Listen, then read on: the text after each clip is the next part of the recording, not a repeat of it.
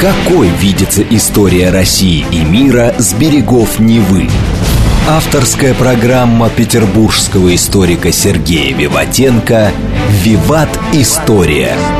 Самые яркие и самые загадочные страницы прошлого, судьбы людей и империй, великие достижения и потрясения от древних времен до современности. «Виват. История». Программа предназначена для лиц старше 16 лет. Здравствуйте, вы слушаете «Радио говорит Москва». В эфире программа «Виват История» в студии автора ведущей программы петербургский историк Сергей Виватенко. Добрый день, Сергей. Здравствуйте, Саша. Здравствуйте, дорогие друзья. У микрофона также я, Александра Ромашова. Напомню вам, что сегодня у нас в конце выпуска традиционная историческая викторина, в ходе которой мы разыгрываем книги от издательства «Вита Нова». Тема сегодняшней программы – победоносцев. Серый кардинал российского правительства, или как правильно ну, сформулировать? России, например. России. Угу. Ну, действительно, Саша, что вы знаете про Победоносцева? Прекрасная фамилия, кстати. Да, фамилия шикарная. Ну, угу. знаю, что при Александре Третьем был, он воспитывал Николая II, будущего императора. Он, кстати, воспитывал да. и ребенка Александра Третьего. Да. То есть он двух императоров воспитал, да. на самом деле. Переходящая эстафетная палочка. Правовед, да. ну, в общем, человек, который родил за образование. Ну, на самом деле, как жуткий консерватор, который все самое плохое, что есть в нашей стране, все там связывали именно с ним, вся наша интеллигенция там. Да, действительно, малоположительный персонаж, какой он положительный, отрицательный, наши слушатели сами сделают себе вывод. Ну, естественно, мы только о нем будем рассказывать, а характеристики давать, какой он там и прочее, оставляем для наших слушателей. Итак, Саша, Константин Победоносцев родился 21 мая 1627 года в Москве а в семье профессора словесности и литературы Московского университета Петра Васильевича Победоносцева. Отец, ну, вот фамилия Победоносцев, как вы думаете, из какого сословия? Где такие фамилии давали? Понятия не имею. Это священники. Да. Это у них такие фамилии, угу. да, очень часто. Да, да, да. Спиранский, потому что Надежда, да. Угу. Он был из такой бедной семьи священников, что у него даже фамилии не было. И эту фамилию ему дали в семинарии во Владимире, то есть Надежда для будущей страны так вот его назвали, дали фамилию. Ну и Победоносцев красивая фамилия. Краснопевцев. Георгия Победоносца? А, вполне возможно. Да, Краснопевцевы такие, да, тоже известные фамилии наших теологов. То есть сначала он был священником, а потом стал профессором словесности. Он родился от второй жены, от Елены Михайловны. Он был младший сын из 11 детей отца от двух браков. Таких Саша называли колокольный дворянин. А почему? Потому что с далекой колокольни не видать им титула Нет, э, наследства. Так, они получили дворянство как священники. Ну, как он а, профессор да, да, да, словесности, да, понимаете, да? Вот он получил дворянство с этой стороны. Ну, что же делать? А в 1841 году он поступил в императорское училище правоведения. Это, Саша, то училище, которое находится на Фонтанке. А с ним в это время учился, на два года ранее закончил, например, писатель Аксаков. А потом самый известный правовед, который закончил, это Петр Ильич Чайковский. Чижик-пыжик. Чижик-пыжик, да, Саша. Звали их. Абсолютно верно. Этих студентов, а почему да? их так звали? Ну, у них форма была. Абсолютно как верно. У такой них была, окраски. Э, скажем так, пыжиковая шапка, да, воротник угу. пыжиковый был, да. а фуражка была а, тули, петлицы там на ней, угу. да, они были желтого цвета. Вот, поэтому чижик желтый и пыжик. Да. Отсюда появился да. чижик-пыжик. Где, Где ты был на фонтанке, да, вот поэтому купил. на, на фонтанке учился, да. Ну, это было достаточно такое очень закрытое заведение. Взаимоотношения между выпускниками и учениками тоже были достаточно жесткими. А считается, что свою ориентацию Петр Ильич получил именно там, ну, в таком закрытом мужском заведении. А Константин Петрович, конечно, не был в этом замечен, да, но, в принципе, у него были другие, да. Он радикально стал со знаком плюс или знаком минус тому, что там он видел в своем, в своем училище. А, ну, давайте сразу расскажем, да, он был, ну, не то что противник секса, но он женился на своей жене Энгельгард и ни разу не притронулся к ней. Он это говорил всегда с гордостью. Вот такие интересные отношения, скажем так, да. А она говорила, что я никогда перед ним не раздеваюсь. Ну, еще В принципе, раз. зачем, если отношений нет? Согласен, согласен. Итак, он в 1946 году заканчивает училище и поступает э, в один из департаментов Сената, по-моему, пятый. Он руководитель потом департамента, потом член Государственного совета, обер-прокурор Синода, если мы говорим о чиновничьих должностях его. Обер-прокурор Синода – это очень большой титул, это министр, это министр. В 1959 году он защищает магистрскую диссертацию к реформе гражданского судопроизводства. А если, дорогие друзья, мы должны понимать, что реформа гражданского судопроизводства пройдет через 6 лет, то можно, наверное, говорить, что он сыграл очень большую роль в проведении этой судебной реформы. А он избирается профессором юридического факультета Московского университета по кафедре гражданских прав. Преподает в университете ну, где-то 5 лет. В 1861 году с ним произошло такое знаковое событие. Его пригласил к себе быть учителем детей знаменитый чиновник и просто известный человек граф Строганов. Значит, да. После этого он предлагает преподавать законоведение наследнику престола великому князю Николаю Александровичу. Николай Александрович – это старший сын Александра II, Никс. А, в 1963 году он сопровождает князя, а, наследника в путешествии по России, который описал в книге «Путешествие государя-наследника цесаревича по России от Петербурга до Крыма», достаточно известное. В начале 60-х годов состоял членом различных комиссий, готовящих проекты документов для судебной реформы. В декабре 1961 года он представил комиссию свою записку о гражданском судопроизводстве, в котором критически оценивал ряд предложений, которые он увидел в новом уставе гражданского дела производства. А вообще трудно представить, но как боролся, например, Э, Константин Петрович с тем, что ему не нравилось, например, в комиссии или в этом законе. Что бы вы делали? Вы как-то критиковали, с кем-то бы разговаривали, да, пытались повлиять. Он придумал очень радикальный способ, Саша. Он писал критические статьи, отправлял их Герцену за границу – ну, не в «Полярную звезду», но в другие определенные книги, которые издавались у Герцена в Лондоне, да, он у них печатался, да, то есть Победоносцев не брезговал ничем. И чтобы на своего начальника донести, министра юстиции Панина, да, он как раз отправлял против него критику Герцену. Но Герцену был доволен и печатал это. Хитрый путь. Да, я согласен. Вообще, вот в тех реформах, которые приходили в 1961 году, что он говорил? А, чтобы понять, каких он был, ну, в смысле, какие у него были мнения про реформы. Он говорил про отмену крепостного права. Сначала нужно обратить внимание на человеческую нравственность, ибо, дав безнравственному человеку, вы даете ему свободу только для проявления низменных чувств. То есть научитесь понимать, что такое законы, какие правила в обществе и прочее, да, а не требуйте полного отмены всего. Императорская власть, пишет он, при нынешнем развитии министерства сделалась мифом, и не имеют существенного значения, по мнению Победоносцева, во время этих реформ. Государь веряет власть своим министрам, то есть все делают они, а они только покрывают все эти действия его именем. Не так бывало прежде при Петре и Екатерине, но преемники их, несчастью, пожертвовали отвлеченной пустой идеей власти всему существу власти как таковому. И он дальше пишет, что эта идея неизменно разоружает идею царской власти – то есть он всегда был сторонником монархии. Поэтому, да, вот такое отношение. Сергей, мы говорили о славянофилах и западников. Да. Вот кому из них ты бы отнес Победоносцева? Хороший вопрос, Саша. Но на самом деле, действительно, славянофильство и западничество – это как раз э, расцвело буйным цветом как раз в последние годы жизни Николая I и во время Александра II.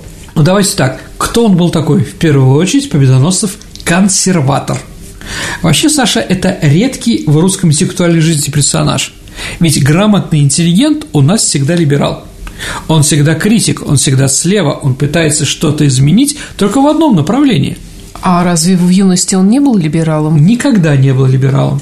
Он был русским консерватором и был русским реакционером. Вот то, что он мог там дефилировать, да, или как-то жить, куда его отгоняло, да? А что вообще в твоем понимании консерватор? Консерватор – человек не против реформ, Саша, как таковых. Но он требует, чтобы оставалась сущность, остов власти народа или, скажем так, того правления, которое привычно для этой страны. Ведь Маргарет Тэтчер, она тоже консерватор, но она сделала ряд реформ, да, но она сохранила главное – укрепила монархию и укрепила Англию в мире. Также и здесь консерватор – это не значит реакционер, дорогие друзья. Не значит, что это плохо. Да, абсолютно. Ну, не значит, что монархист – это плохой человек. Тогда любой консерватор, любой монархист – плохой человек, но это глупость живет. Итак, давайте, Саша, э, славянофил. Наверное, он был славянофилом, если был русским консерватором. Но это не совсем точно. В отличие от славянофилов, Веносцев никогда, еще раз повторяю, никогда не утверждал в качестве существенного положения убеждения в мессианской предназначении русского народа что нужно что-то изменить, что благодаря русскому народу и мы все исправимся, да, а как славно мы потом заживем, там, помните, у дяди Вани, там, да, там, и многое другое, да, православие, он тоже не сел мессианским предназначением. Есть католичество, есть ислам, он к ним, в общем, относился как к данности. И поэтому не, нельзя говорить, что он всех заставил быть православными. Тоже здесь нельзя. Он не предполагал, кстати, но не отрицал, веры в ее вселенское призвание России, а оставил местное своеобразие как самоценность, Саша. Причем э, для самих обитателей страны, вот пусть они сами придумают, что для них цель. Западникам, да, Саша, он считал Россию частью Европы. Славянофилы не считали. А он еще русский консерватор, да? Ну да. Но никогда не произносил слова такие, как «Святая Русь», знаете, да, там, «обнимаю березки», целую их и плачу, да? Ну, у нас такие вещи, да? Он никогда не отрицал осталости России, но говорил, что она может сыграть в истории положительную роль, поскольку она дает шанс, Саша, избежать ошибок, сделанных Западом. Ну вот и считайте современную ситуацию и как современная власть видит вообще Россию в мире, да? Очень, кстати, похоже на Победоносцева. Его идеал – европейская Россия, но с признаками патриархальности русского быта – ну, такой, значит, Саша, скажу вещь такую, да, Европа с самоваром и московским благовестом. Вот такое вот, да. Ну, еще был сторонником петровских времен.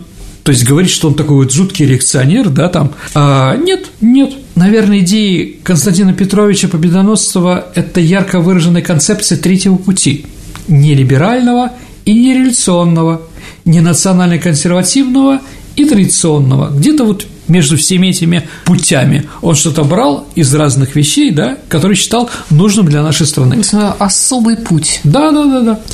Он был противником как либеральных нововведений, но от того, что он жил в годы царства Александра II, так и революционных потрясений, которые удалось временно отвратить при правлении Александра III.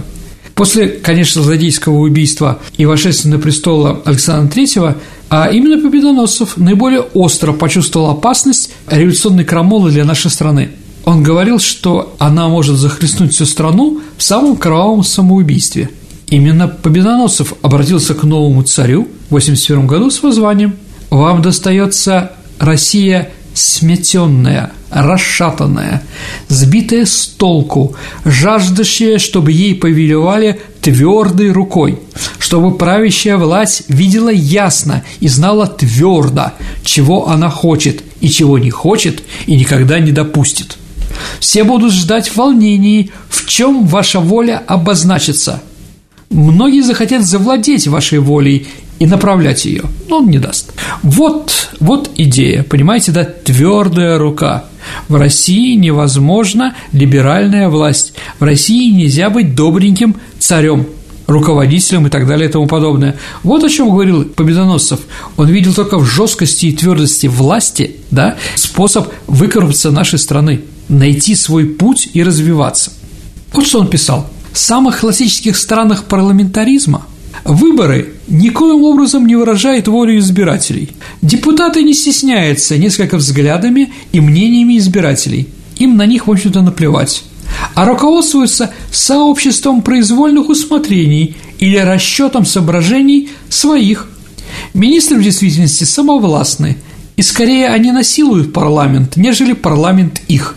Они вступают во власть и оставляют власть не в силы воли народной, а своим могучим личным влиянием или влиянием своей партии. Они располагают всеми силами и достатками нации по своему усмотрению. раздают льготы и милости, содержат множество праздных людей за счет народа и притом не боятся никакого порицания, если располагает большинство в парламенте – а большинство поддерживают раздачей всякой благостыни с обилием трапезы, с определенными там деньгами, направлениями и прочее. В действительности министров столько же безнравственны, как и их депутаты. Ошибки, злоупотребления, произвольные действия – ежедневные явления в медицинском управлении. Разве может быть, раз в 50 лет приходится слышать, что над министром суд – и все чаще результат суда выходит ничтожный, сравнительно с шумом торжественного производства. По-моему, очень современные слова, глядя, что у нас происходит. Ну и заканчивает он все это про парламент, про какие реформы, говорит, что парламент есть учреждение, служащее для удовлетворения личного честолюбия и тщеславия и личных интересов представителей да, этого самого парламента, а совершенно не, не народа. После покушения на Александра II в 1866 году Победоносцев очень поправил. То, То есть, стал он... более правых взглядов. Да, конечно, да. Еще раз, он не был против реформ, но он стал задумываться об соотношении, Саша, проводимых реформ и управляемых за них ценой. За все надо платить.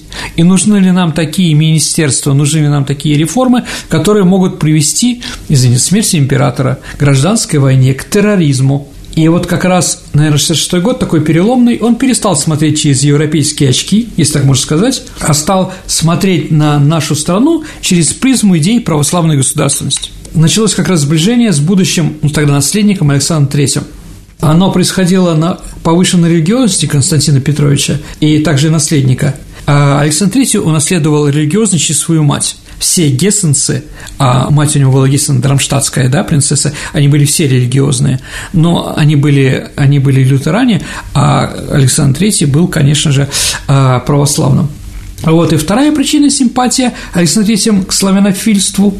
Третья он, как Победоносцев, так и Александр III, были противниками романа Александра II на стороне. С Екатериной Долгорукой, я думаю, что мы об этом уже говорили. Если нет, я думаю, когда-нибудь тоже поговорим об этом еще раз. Вообще Победоносцев дважды достигал максимального политического влияния. Первый раз в 81-83 годах, после смерти Александра II, когда его ученик Александр III стал русским императором, а второй в конце 94 года, в начале 95 года, когда русским царем стал другой ученик Николай II. Но оба раза, оказавшись в роли наставника при относительно или просто молодом и гораздо более важном, наверное, Саша, неопытном в государственных делах и растерянном из-за этой ситуации государе, а оба раза Петоносов довольно быстро утрачивал приобретенное влияние – Отчасти, наверное, это связано с тем, что он не столько медленно его добивался, сколько самим ходом событий оказывался ближайший или одним из ближайших государей политических фигур, тем, кто одновременно мог дать совет в государственных делах и восприняться как близкий человек – а потом, когда император уже, ну, вырастал, да, покрывался как бы, да, ну, каким-то таким слоем защитным, у него опыт появлялся, такой человек, конечно, был ему не нужен.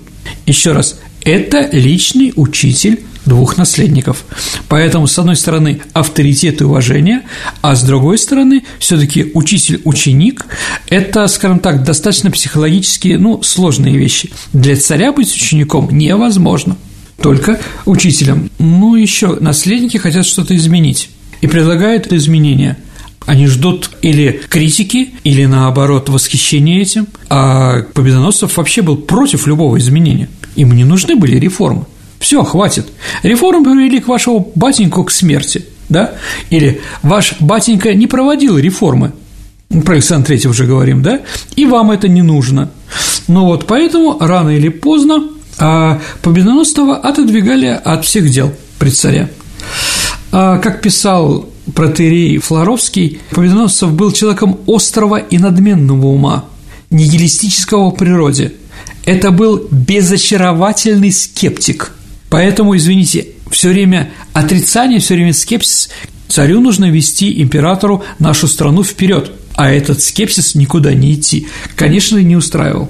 В письме к Александру Третьему после убийства его отца а Победоносцев писал «Если будут вам петь прежние сирены о том, что надо успокоиться, надо продолжать в прежнем направлении, о, ради Бога, не верьте, Безумные злодеи, погубившие родителя вашего, не удовлетворятся никакой уступкой, а только рассверепеют. Их можно унять только борьбой с ними не за живот, а на смерть, железом и кровью. Победоносцев советовал проявлять жесткость и предостерегал Александра III, он живо понимал необходимость самой бескомпромиссной реакции на события, которые способны вернуть Россию в гибельную смуту. Смуту, конечно, Победоносцев боялся. Ну, он написал так называемый «ананасный манифест». Саша, почему он ананас? Действительно, почему? Потому что он для императора написал манифест о вхождении на престол. Начинался он так а на нас возложить священный долг самодержавной власти. Ага. Ну вот, ну понятно, ага. интеллигенция после этого, конечно, да. С верой в силу истину самодержавной власти будете ее утверждать и охранять для блага народного от всяческих на них посягательств. Все время Победоносцев говорил Александру Третьему, курс, выбранный вашим отцом, неправильный. И сразу добавлял, а на две семьи не слишком привлекательно иметь. То есть он знал больной зуб, что Александра Третьего, что папа ушел из семьи к другой женщине, и поэтому он, как говорил, про реформы сразу замечал, а он еще вашу маму бросил? Ну, вот такой был подход. Понятно, что долго с таким подходом около царя невозможно. И Александр Третий говорил про него, Победоносцев – отличный критик, но ничего создать не может. Вот, наверное, главное, да? Хотя он сразу назначил учителем наследника престола Николая II именно Победоносцева. Победоносцев все время пытался внушить Николаю II, что царь должен руководствоваться не политическими, а религиозными убеждениями.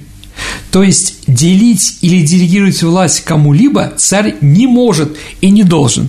Наша христианская религия против этого. Иначе, говорит, если это будет, будет анархия и гибель нашей страны. А вот, с другой стороны, Победоносцев – когда он был обером-секретарем, он параллельно был обер-секретарем Синода, он говорил, духовенство не должно выделяться большой ученостью, дабы не отделяться от народа, вернее, благочестливых мужиков. То есть не нужно нам как говорят в Америке, а, яйцеголовые люди, да, нам надо попроще. И к таким люди потянутся. Чем будет проще священник, тем к нему дорогу протопчет новую тропу, да, его прихожане ну, верующие. Главное, Константин Петрович внушал наследнику идеи неприязни к решениям правления Александра II и все время восхвалял его отца Александра III. И действительно, для Николая II Александр III был все. Вообще, какие у него были идеи? Что он видел вообще, какую нашу страну? Как видим, никаких идей вроде нет, да? Нет, он говорил, что русская монархия должна включать в себе пять элементов. Первый – это царь-самодержец, то есть, Саша, личное начало власти – и одновременно персонифицированный принцип, понимаете, да, помазанник Божий. Он за все отвечает, да, ведь все прекрасно знают, да, что Александр III, если что-то подписывал, он прекрасно понимал, что он за это отвечает. Николай I, любой документ выходил только с его подписью. Он не просто ее ставил подпись, но читал. Э, Александр II не так. Он одному министру дал власть, другому и прочее, прочее. При этом национальность монарха, еще при том национального, русского, он должен был по мнению, для того, чтобы было спокойствие в нашем национальном государстве, только русским государем, царем народа, господствующего, и по идее сливает свою душу с народной душой. Так перед коронацией победоносцев писал Александру Третьему «Господь да хранит вас, всемилостивейший государь, в тишине уединения, пока народная душа готовит соединиться с вашей великом акте венчания. То есть вот как бы венчание духа царя с духом народа. Второй кит, на котором должно или фундамент, да, на чем строится наше общество, это в истинно русских живых людях. А тех, как он цитировал, которых говорил граф Игнатьев, звенит серебро русского инстинкта – способный слышать голос простого народа, отзываться на запросы жизни, сочувствовать живому делу, тем, в ком образование и воспитание неистребимо или не изменило до неузнаваемости русскую душу. Третье – интеллигенция. Победоносцев прекрасно понимал, что она существует. До этого ее как бы разночинцы, так называемые, да?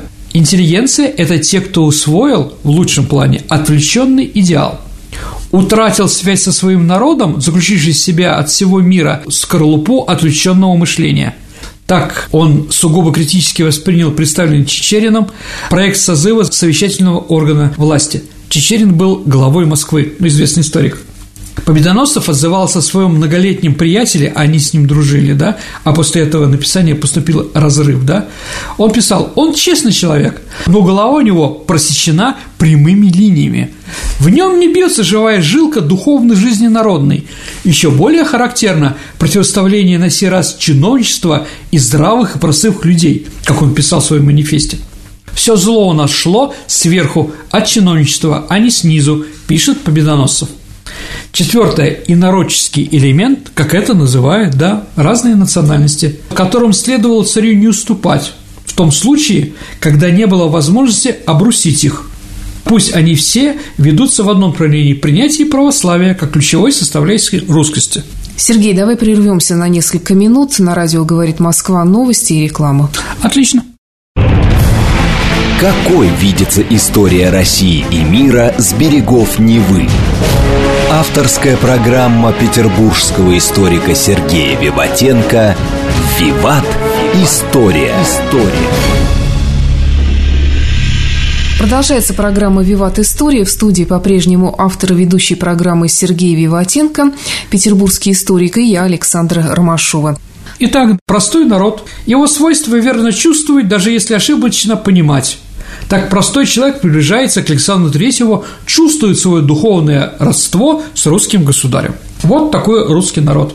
С другой стороны, он пишет в письме к известной Фрейлине Тютчевой, родственнице поэта, которая оставила после себя очень хорошие воспоминания.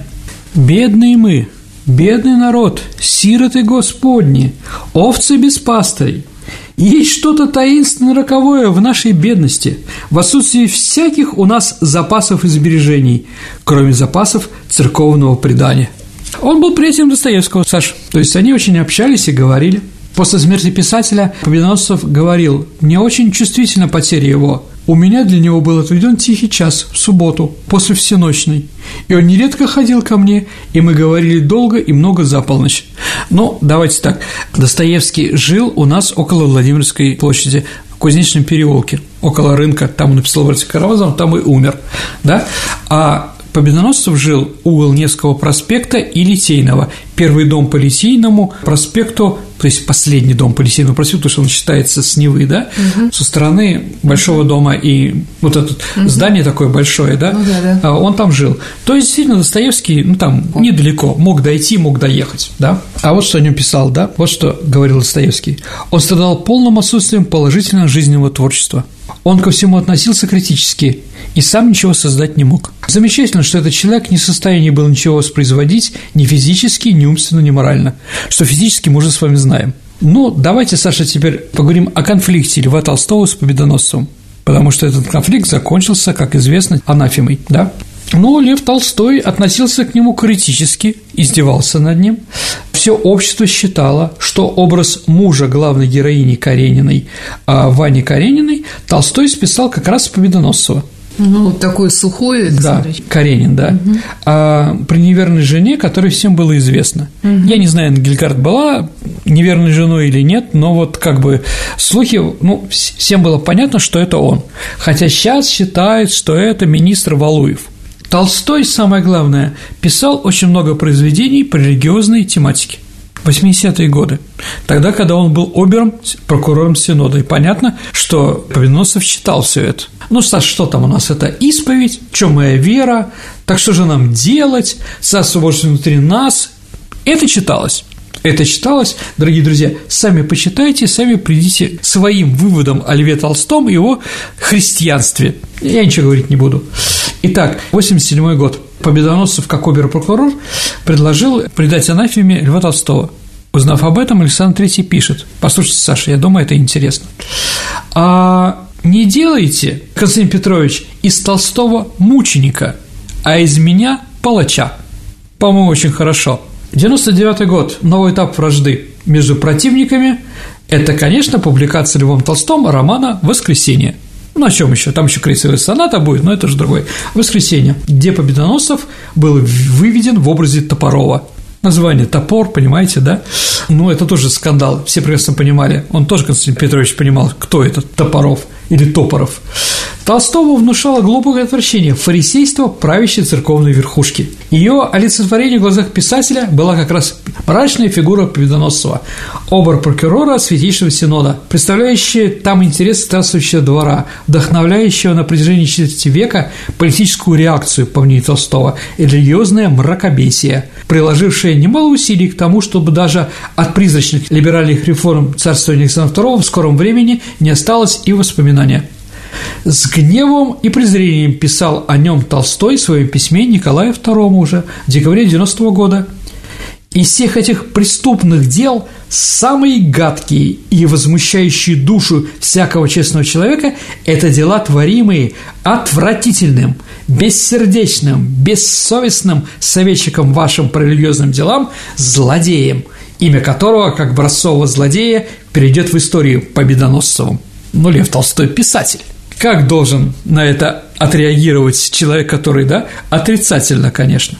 Конечно, Победоносцеву это не нравилось.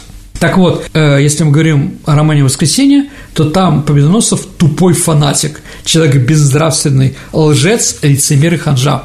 А вот что пишет Лев Толстой. «Э, Топоров, как и все люди, лишенные основного религиозного чувства, сознания равенства и братства людей, был вполне уверен, что народ состоит из существ совершенно других, чем он сам, и что для народа необходимо нужно то, без чего он очень хорошо может обходиться. Сам он в глубине души ни во что не верил и находил такое состояние очень удобным и приятным, но боялся, как бы народ не пришел в такое же состояние, и считал, что он говорил священной своей обязанности спасать этот народ. Он относился к поддержанной им религии так, как относится куровод к падали – которую он кормит своих кур. Падаль очень неприятна, но куры любят и едят ее, и потому их надо кормить только падалью. Ну и дальше такая фраза. Разумеется, все иверские, казанские смоленские иконы очень грубое идолопоклонство, но народ любит это и верит в это, и поэтому надо поддерживать эти суеверия. Так думал Топоров. Ну вот, понимаете, да? Ну, наверное, Лев Толстой перешел границу критики и прочее.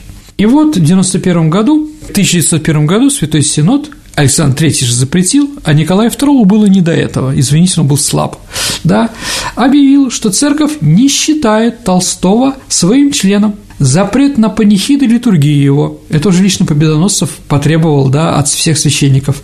А вот. Царь потом оправдывался. Ну, что делать, слабый царь, да? Константин Петрович это хорошо уловил. Вот что писал Константин Леонтьев, известный философ, об этой ситуации. Если его слушаться, победоносного, можно застыть.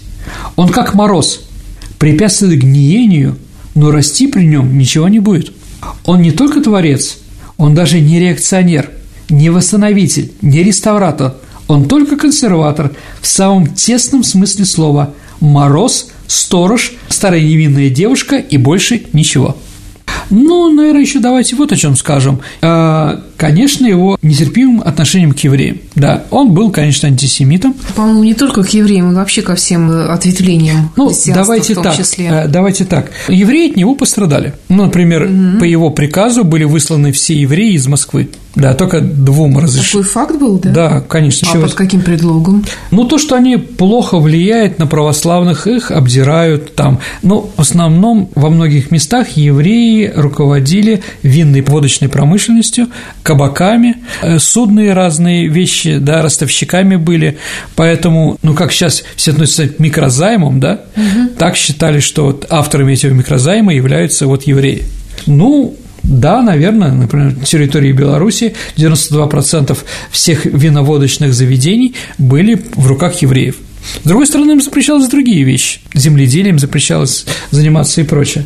В общем, да, а, только два человека евреев оставили в городе. Это Левитана и отца Бориса Пастернака, Леонида Пастернака. Это художник тоже такой, да, вот двух человек евреев, которых оставили.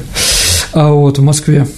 Именно при нем были введены временные правила проживания евреев в 82 год, процентные нормы в 87 году, да, сколько могут евреев учиться там в средних учебных заведений, ну, примерно там, да, а устранение евреев от участия в выборах в органы местного самоуправления в 90 году, да. То же самое происходило в то время во Франции, это дело Дрейфуса как раз четвертый год, да, Победоносцев был сторонником иммиграции евреев и поддерживал программу барона Гирша, по которой из России в Аргентину должно было в течение 25 лет выехать 3 миллиона евреев. То есть там был специальный проект такой, да? Ну, дикий абсолютно, что же говорит. Но из заключений эпиграмму, которую написали на э, Победоносцева, да, в это время. Победоносцев для России, обедоносцев за столом – он бедоносцев для народа, и он доносцев при царе. Не в рифму, но красиво. Знакомое, Поиздев... кстати, что-то. Поиздевались, да. Где-то я это слышал. Ну, это Вячеслав Лоханкин также писал свои стихи «Волчица да, подлая, да, да, тебя да, я да, презираю, Тибурдукова, ну, ты уходишь от меня». Умер он в 1907 году, 10 марта, и похоронен в Санкт-Петербурге на кладбище Новодевичьего монастыря. Это угол Киевской улицы, ну, где глав Пушнина, и Московского проспекта. Ну, там похоронены также Некрасов, другие достаточно известные люди. Вот такая история, дорогие друзья. Хороший, плохой Победоносцев считайте самостоятельно. Что он принес нашей стране? Больше положительного, отрицательного? Вопрос, ну, для меня, наверное, больше отрицания – да. Нельзя все время быть морозом, нельзя все время какими-то такими противоестественными вещами держать общество и народ развития. Ну, а все таки хорошего что было? Ну, хорошего появляется большое количество школ церковно-приходских. Да. Он же за них отвечал, церковно-приходские, да. да. А, вот, развивались типографии, здравоохранение, строились больницы там различные, да, все это он курировал. То есть он давал народу что-то, но требовал, чтобы народ отвечал определенными вещами, какими мы уже говорили, да, лояльности к царю. К чему это привело? Ну, таким вещам. Я думаю, что как раз Николай II, который в конце концов э, выдавил Победоносцева из политики, да, потом он без него уже не мог, да. Кто пришел вместо Победоносцева к Николаю II, кто его заместил? Распутин. Ну, тоже определенная гибель нашей страны это привело, конечно, к тем событиям, которым мы тоже же об этом говорили. Вот такая история. Ну, спасибо тебе, Сергей, за то, что ты для многих, я уверена, как и для меня, открыл этого человека. Хорошо. В нашей программе. Дорогие друзья, ну, интересно, потом почитайте. Например, Фирсова книжка, вышла его книжка, не помню, как называется, но вот как раз в издательстве Витано, да, там его биография есть. Ну а теперь мы переходим к нашей постоянной рубрике «Ответы на исторические вопросы наших слушателей». Напомню, что ваши вопросы, Сергей, вы можете задавать в электронном виде по электронной почте радио «Виват» одним словом, собака Mail.ru. Либо вступайте в наше сообщество ВКонтакте, и там тоже у нас есть э, возможность задать э, вопрос Сергею, либо в личном сообщении ему или мне, либо там у нас есть специальная форма. Вопрос от Светланы Москвиной. У Марии Темрюковны и Ивана Грозного до детей не дошло. А что за потомки остались при дворе русского царя? Давайте так, действительно, цена которую, которая должна была заплатить Темрюковна да, для того, чтобы стать русской царицей, это родить богатыря, родить наследника престола. У нее это не получилось. Вот, да, вместе с ней из Кабарды приехали еще ее братья, родственники и прочее. Это княжеский род черкасских. Черкасский очень уважаемый род. Если помните, Саша, картину «Утро стрельской казни», там один боярин с бородой, все остальные без бороды. То есть Петр I решил только одному человеку не брить бороду. Это как раз князю Черкасскому. Вот он там изображен. То есть уважаемый род. Если были присоединены кавказские народы, у них были князья и прочее, ханы, то мы оставляли все их звания и прочее. Поэтому, когда мы присоединили Грузию, там, где в каждой деревне по два князя было, да, то у нас появилось громадное количество князей. Поэтому, да, князья черкасские были одной из самых известных русских аристократических семей. Вопрос от Евгения Силова. Эрдоган называет Идлиб исконной турецкой территорией, где живут туркеманы. А чем они отличаются от турок? Господи, все вы пытаетесь на современность какую-то. Давайте так. Идлиб находится на северо-западе Сирии. Он был частью Османской империи и отошел к Сирии как сирийский протекторат Франции 1918 году по Сан-Жерменскому мирному договору. Да, граница была спорной, например, там курдов разделали, там разрезали буквально там между Ираком, Ираном, и Сирией и Турцией, да, то есть в разных местах. Какая-то часть турецкого тюркоязычных народов попала и в Сирию. Да, живут тюркоманы в районе Антакии, ну, Антиохии, да, это Турция, да, и со стороны Идлиба там. Да, наверное, сейчас они хотели бы присоединиться к Турции, кто-то, да, потому что Турция более богатая, там нет гражданской войны. Поэтому он так и говорит. А то, что она исконная родина, там, извините, это смешно. Я думаю, что это не так. Но я понимаю, почему, да, почему за Идлиб они так держатся и борются. Вопрос от э, ВК Чернова. Вы заявили, что заключение пакта Молотова-Риббентропа был вынужденной мерой. Как можно было заключать союз с Гитлером, ведь уже действовали антиеврейские законы? Ну, давайте так, э, про вынужденную меру, да, антиеврейские законы действительно существовали, и это было очень плохо, да, но я напомню, что параллельно с антиеврейскими законами в Германии существовали антиафрозаконы против негров э, в Соединенных Штатах Америки. И мы что, должны были тоже отказаться, заключить какие-то договора с Америкой, потому что там негров убивают? Но это как бы смешно, это вне политики. Притом, еще, извините, погромов тогда до таких жутких вещей еще не дошло, если мы говорим про это. Ну да, это было неприятно, извините, а нам отказали в заключении договорах, таких же договоров, все остальные страны Европы демократические. Ну, чтобы не остаться один к одному, мы были вынуждены с ними заключить договор. А то, что президент э, Путин в девятом году в Гданьске, когда еще мы с поляками могли разговаривать, назвал пакт Молотова-Риббентропа аморальным актом, и что мы должны признать ошибки, да, это мы признаем, да, абсолютно. Но еще раз, нас вынудили это сделать. И, естественно, мы никакой Второй мировой войны не начинали этим пактом. Сергей, тут наш слушатель спрашивает о твоем отношении к польскому закону об исторической правде. Может, стоит начать разговор между властями на эту тему?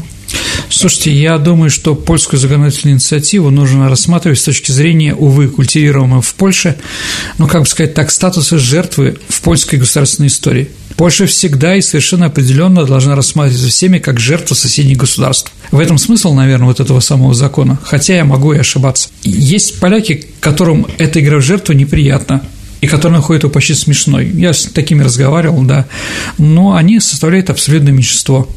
Зачем заниматься настоящим, когда история представляет столько возможностей для бесцельных споров, и в прошлом было столько великолепных достижений, или наоборот, ужасов? Ну вот, наверное, так. Валентина Мишина, расскажите о расстреле Чаушеску, за что его расстреляли вместе с супругой, действительно ли при нем существовал геноцид румынского народа, и таким ли плохим правителем он был?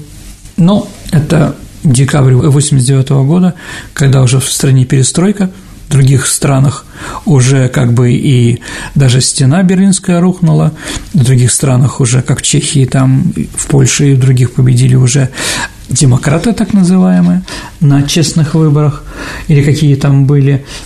В Румынии все по-прежнему. Остается Чаушеску, который не хотел никаких реформ. Ну вот, и поэтому мое мнение такое о румынской революции. Румынская революция была создана двумя силами американской ЦРУ, которым или помогала, или закрывала глаза наша власть. Так как пришел к власти Ильеску, ну, достаточно известный коммунист, он был репрессирован, ну, там снят с всех постов, да, говорит, что мы тоже сыграли. А Горбачев очень не любил Чаушеску, все время жаловался, что он ему дает советы и прочее, поэтому для Горбачева он тоже был человек старой эпохи.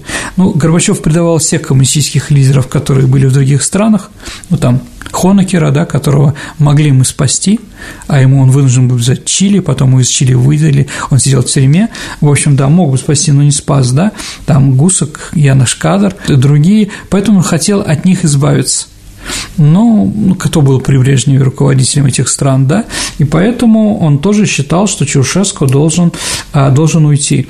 А Чаушеску не хотел никакие компромиссы. Да, в Румынии жили хуже в советское время, чем в Венгрии, например, и в других местах, но с голода, конечно, там не умирали, геноцида никакого не было. Если какие-то были геноциды, то, наверное, определенная борьба с венгерским меньшинством – с немецким меньшинством. Это было, конечно, там с евреями, которые уехали из Израиля. Чушеску разрешил выезд из Румынии с условием, что еврей, уезжающий в Израиль, должен будет оплатить все образование, которое получил в Румынии. То есть такая ситуация была. Он брал большие суды за границей, в Европе, в Америке, а, и поэтому, чтобы их отдавать, там румыны действительно затянули пояса.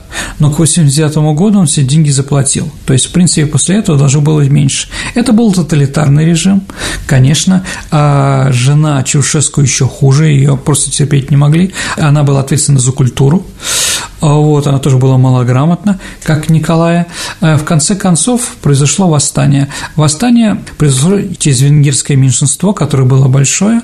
В Венгрии уже была власть проамериканская, и там подняли восстание в Тимишаре и в других местах. Да, были расстреляны некоторые демонстрации, но количество людей, погибших, просто смешно называть геноцидом. В общем, После очередного последней демонстрации, которая была, Чаушеску стоял на трибуне, там на балконе, а ему снизу кричали, что он крыса, что долой и прочее. А, в принципе, возможно, это народ кричал, Возможно, и не народ кричал. Кто на самом деле стрелял по восставшим, тоже вопрос. Но это мы с вами встречаем и в Вильнюсе, потом встречаем и в Киеве на Майдане, непонятные стрелки. Думаю, что механизм, механизм свержения таких режимов был одинаков – да? Документов нет, я могу только представлять. Но разговор о том, что, да, кто-то там палестинцы или какие-то афрорумыны стреляли там, да, вот Сигуранца не стреляла, или Секуритатя, как она там называлась в то время, да, не стреляла по народу, но кто-то стрелял. Думаю, что вот это то же самое, что происходило на Майдане.